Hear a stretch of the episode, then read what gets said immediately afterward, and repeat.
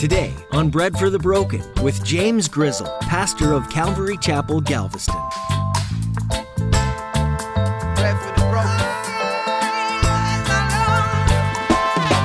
If half of them do end up in divorce, okay, that's sad. However, there are 50% of the other ones that are not. And, and praise God, He's a God of, of, of, he, of healing and, and He can restore things. And it's just, and even messes that I create or I'm a part of or whatever, if I'm in a relationship that's busted and broken, He knows how to heal, He knows how to restore. He, he's a God who just, He cares about His kids, man. God designed marriage to be a blessing and to meet a need. Even Adam in the garden, free from sin, needed a companion, and God gave him Eve. The relationship between a husband and wife is the most intimate relationship possible between two people, not just physically, but mentally and spiritually as well. It's full of challenges, but as Pastor James will encourage us in today's message, we can't take this privilege and responsibility lightly. Marriages are always worth fighting for. Now, here's Pastor James in the book of Leviticus, chapter 18, with today's edition of Bread for the Broken.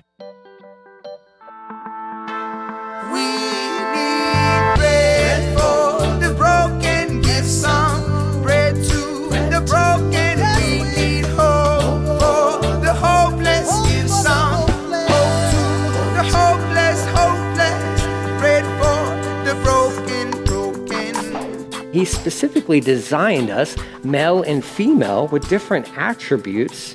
And that's one of them that, that contributes to the reproductive cycle. Like, we have to have that. You have to have that. But for guys in the marriage, while your wife is, you know, if she's going through it, give her a space. Give her a space. Okay? So, verse 20 he goes sideways a little bit. Don't defile yourself by having sexual intercourse with your neighbor's wife. Don't have adultery. Okay, yeah, it's like, hey, don't. Here's here's some here's another rule for you. This obviously lines up with with one of the Ten Commandments for sure, but don't have sexual relations with anybody outside of the marriage. That's bad. That's bad. What's sad about that is there's polls that go around that you know poll people on you know infidelity within marriages, and there's a high percentage of people that don't really see it as a problem at all. They're like, man, it's not that big of a deal. It's a sad state. Our nation is in a really sad state. We, we, don't, we, we don't honor marriage because we don't know what marriage means. We're clueless as to what marriage means and what it truly represents. And when you don't have a, a biblical worldview on what marriage truly is, and God invented marriage, Humanity did not invent marriage.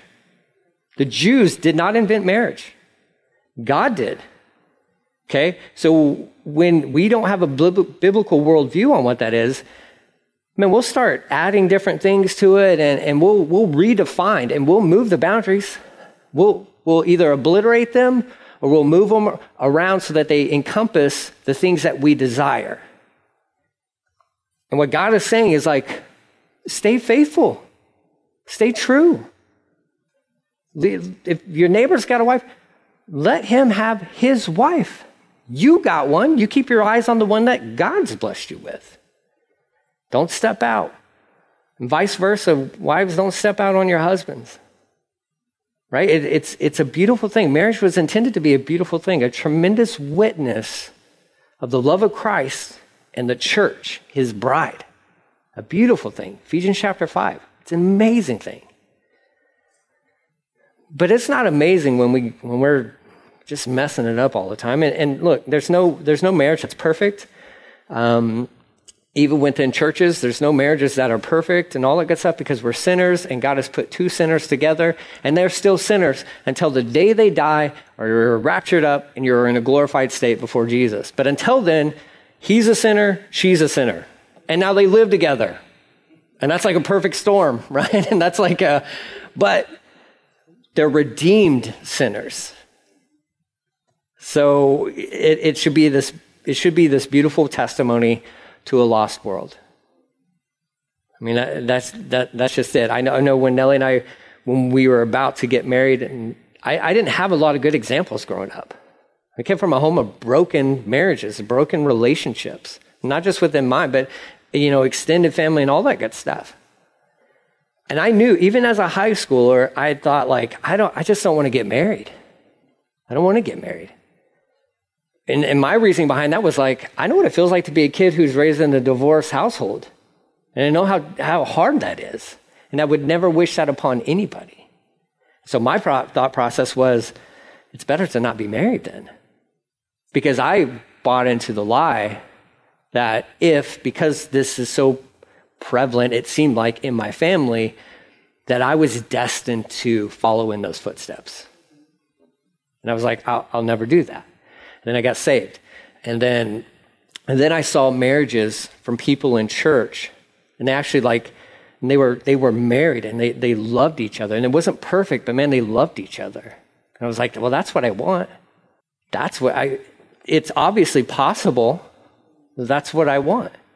And that's, that's kind of fueled the fire in, in myself and I know for Nellie as well, 21 years later, man. And we're not there yet. We still want better. We still want better. And we're still watching other married couples and learning, gleaning from them of like, okay, it's still possible. Don't, don't buy into the lie that 50% of all marriages end in divorce. That's not true. That's not true. I know that's a statistic that gets thrown out there all the time. That's not exactly true. And, and, and if half of them do end up in divorce, okay, that's sad. However, there are 50% of the other ones that are not. And, and praise God, He's a God of, of, of, he, of healing and, and He can restore things. And it's just, and even messes that I create or I'm a part of or whatever, if I'm in a relationship that's busted and broken, He knows how to heal, He knows how to restore.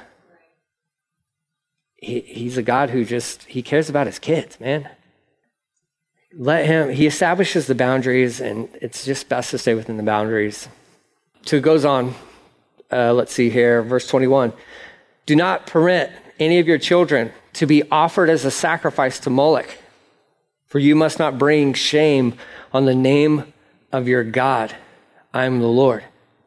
This is a, uh, this is, man, this is a heavy one. This is crazy because in Israel at this time, not presently, but when this letter was written, uh, there was a god, false god named Molech, the god of pleasure. And part of the ritualistic sacrifice to this god of pleasure was to place your baby onto his burning arms, and your baby just burns up. Like, this is what parents were doing. This is how they would sacrifice to Moloch. Um, and, it, and it's horrific. Uh, it, it's tragic. But here's the mindset of some of these people in this day. Okay? Let's see if this doesn't ring a bell. People back then, not all, but some, and especially some of the ones who are worshiping Moloch, did not view an infant as a human being. They did not view an infant as a human being. They didn't. They didn't consider them a human being. They and I don't know how that how long that time frame was, but oftentimes it wasn't until they could actually contribute did they have value, which is sad because they're made in His image, knitted, formed, and fashioned within the womb of their mother. God obviously stamped value onto them from the very beginning. From the very beginning. And then humanity comes along and says, well, that thing inside you is just a thing. It's not a human, it's not a person. So let's just burn it on the arms of Moloch. There's nothing new under the sun, guys. There's nothing new under the sun. And, and this is this a deal, dealing with this is dealing with child sacrifice, which abortion is by and large child sacrifice. I know that's a hard statement. I know I'm not going to make many friends with that, but I just don't really care that much because that, this is a tragedy that our world has gone through. And, and I know there's percentages and all that stuff, but my goodness, 90 some odd percent of, of abortions are convenience abortions. Most of these sacrifices to Moloch were, I mean, he's a God of desire. And you have these individuals, these people who are like, here, have my baby, and I hope by giving you my baby, you'll grant me pleasure and desire. All that my dreams, you'll fulfill my dreams. Because this little thing, is a dream killer.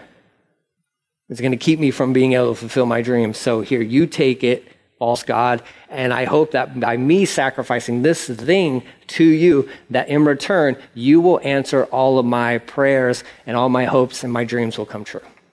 That was the mindset. That was the mindset. It was wrong then, and it's wrong now. I mean, that's just how it is.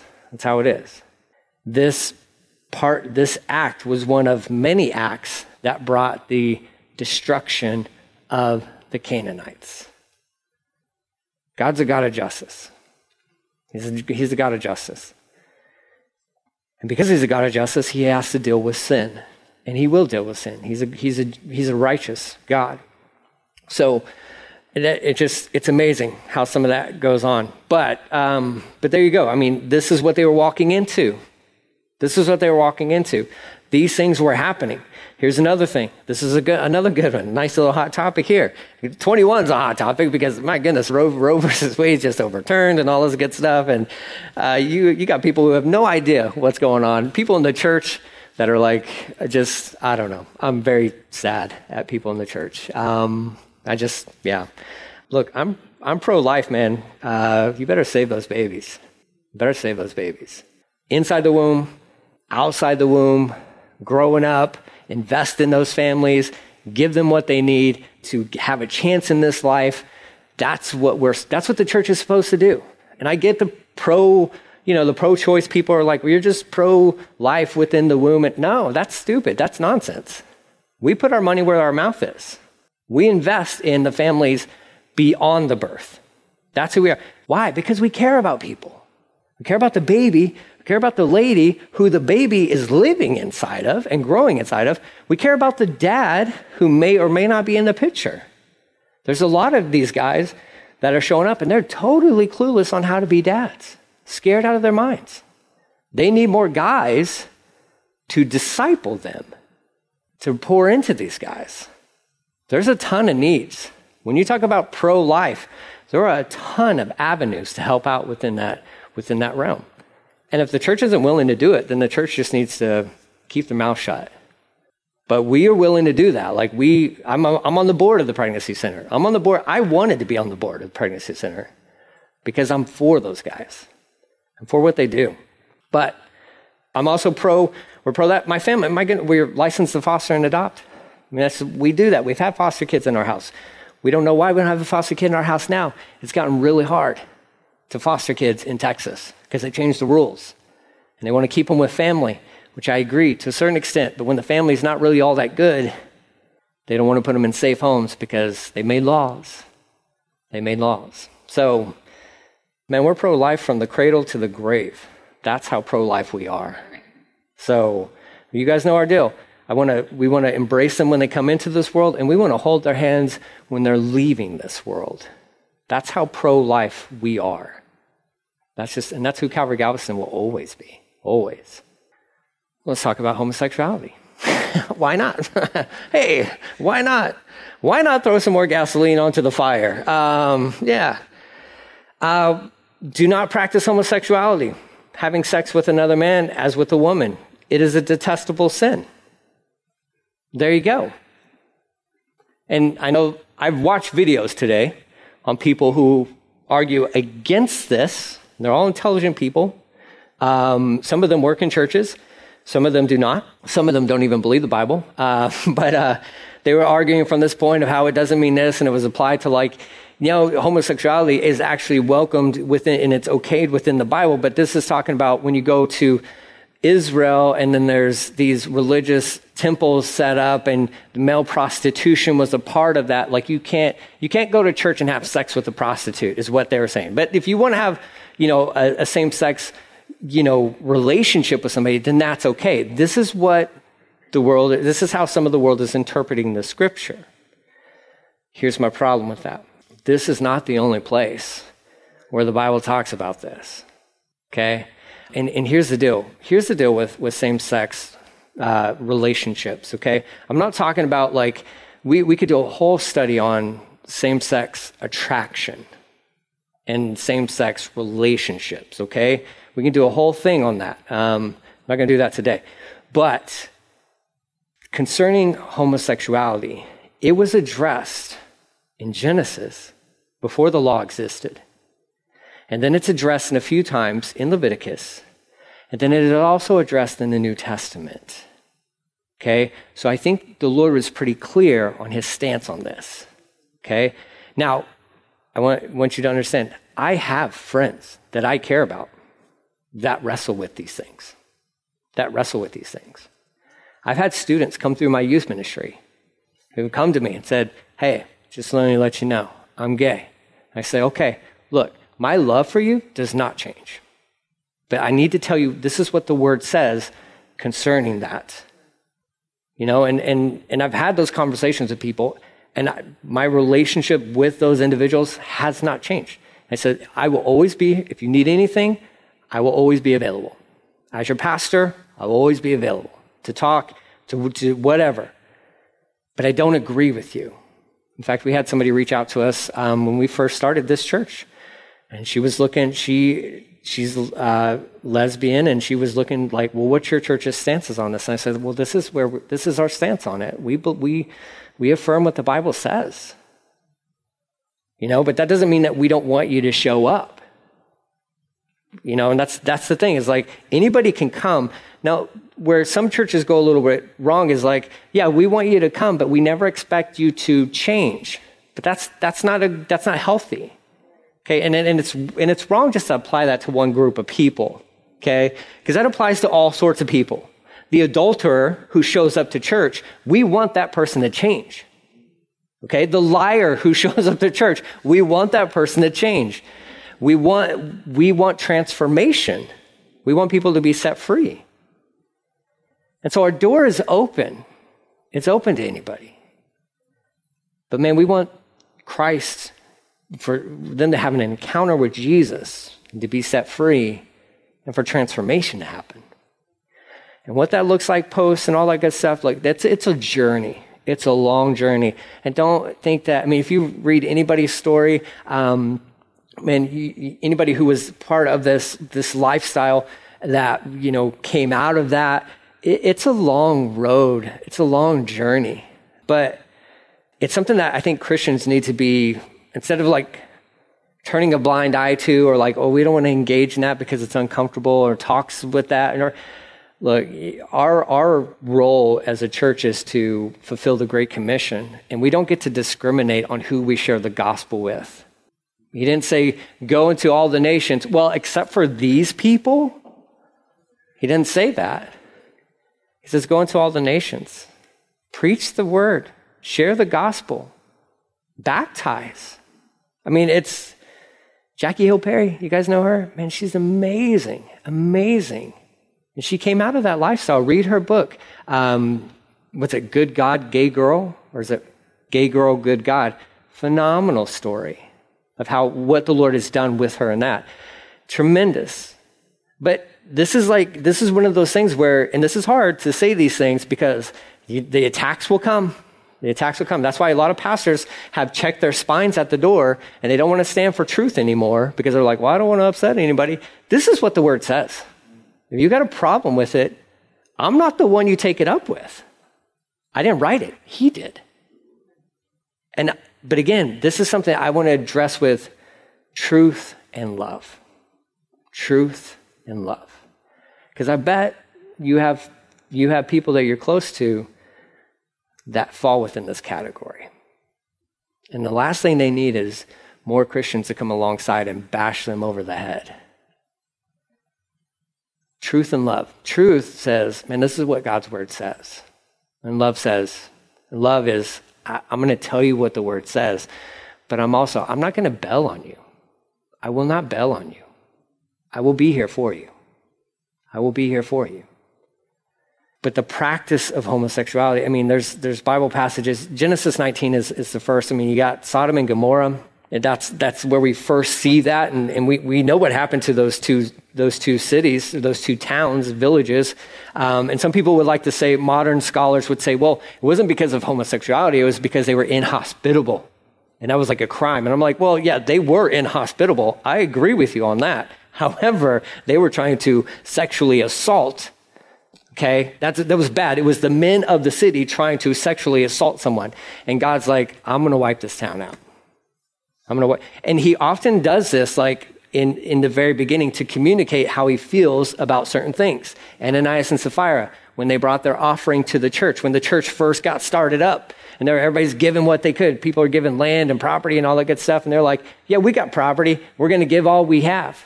And they lied. And The Holy Spirit killed them. He killed them. Like they dropped dead in church, you know, and then, but that was God letting the church know at the very beginning, I take sin very seriously. I take it very seriously. And so should we. Why? Because he is holy and we ought to be holy as well. So he's addressing this because this was, this was practiced in Egypt where they came out of, and it would be practiced in Canaan. And guess what? It's going to be practiced all the way throughout their historical journey. It was a major problem in Rome. It was a major problem in Rome. And I'm going to tell you this, this, I don't think this is being prophetic at all because the writing is on the wall. This will become a even greater problem for America. It will. It's a slippery slope. Once things start getting, uh, once things become permissible, it's a very slippery slope.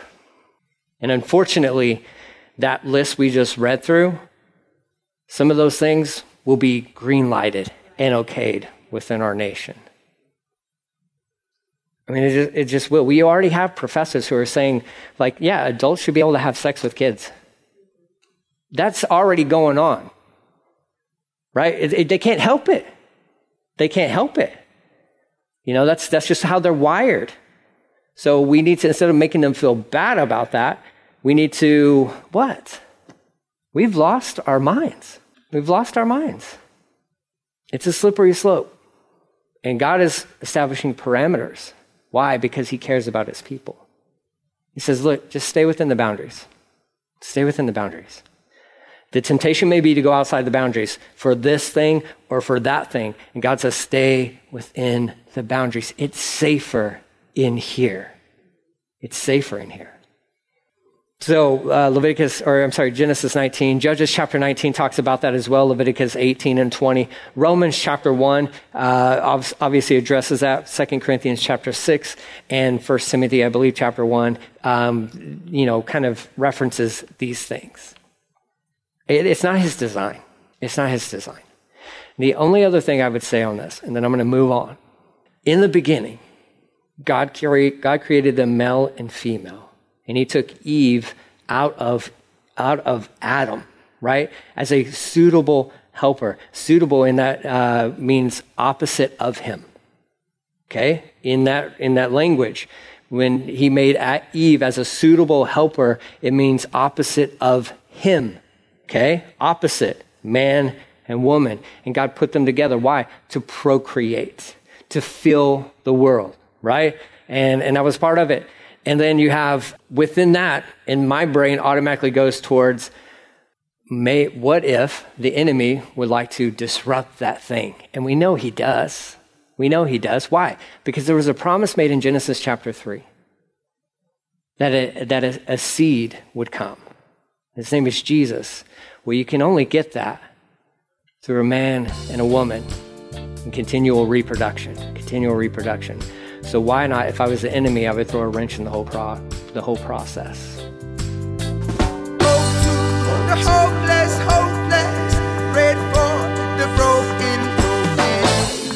Pastor James Grizzle has been making his way through the book of Leviticus here on Bread for the Broken. Leviticus can be a tough book to get through, with all of its rules and regulations, and sometimes it can be hard to see why we should learn any of that at all today. But every book in the Old Testament points to the person of Jesus. Several of the chapters in Leviticus deal with people who have sinned unintentionally, and then later come to realize their sin. God lays out for them the steps to take in order to receive forgiveness. Now, the people of Israel brought sacrifices to the priests to pay for those sins, but we have a great high priest in Jesus who offered himself as a sacrifice. Leviticus 6 7 says, And the priest shall make atonement for him before the Lord, and he shall be forgiven. How amazing is it that we have this great high priest who has atoned for all of our sins? The mission of Bread for the Broken is to help people find hope and new life in Jesus. If you'd like to join us in that mission, we have an opportunity for you to donate and to help us spread the word. Head on over to breadforthebroken.com to join us in the mission today. Once again, that's breadforthebroken.com. While you're there, you can explore all of the other messages and share them with your friends. And if you're in the Galveston, Texas area, we'd love to see you in a service at Calvary Galveston. We're here Sundays at 10 a.m. and Wednesdays at 7 p.m. But if you can't make it, we stream all of our services on Facebook. Well, we're out of time for today. We'll see you again next time here on Bread for the Broken.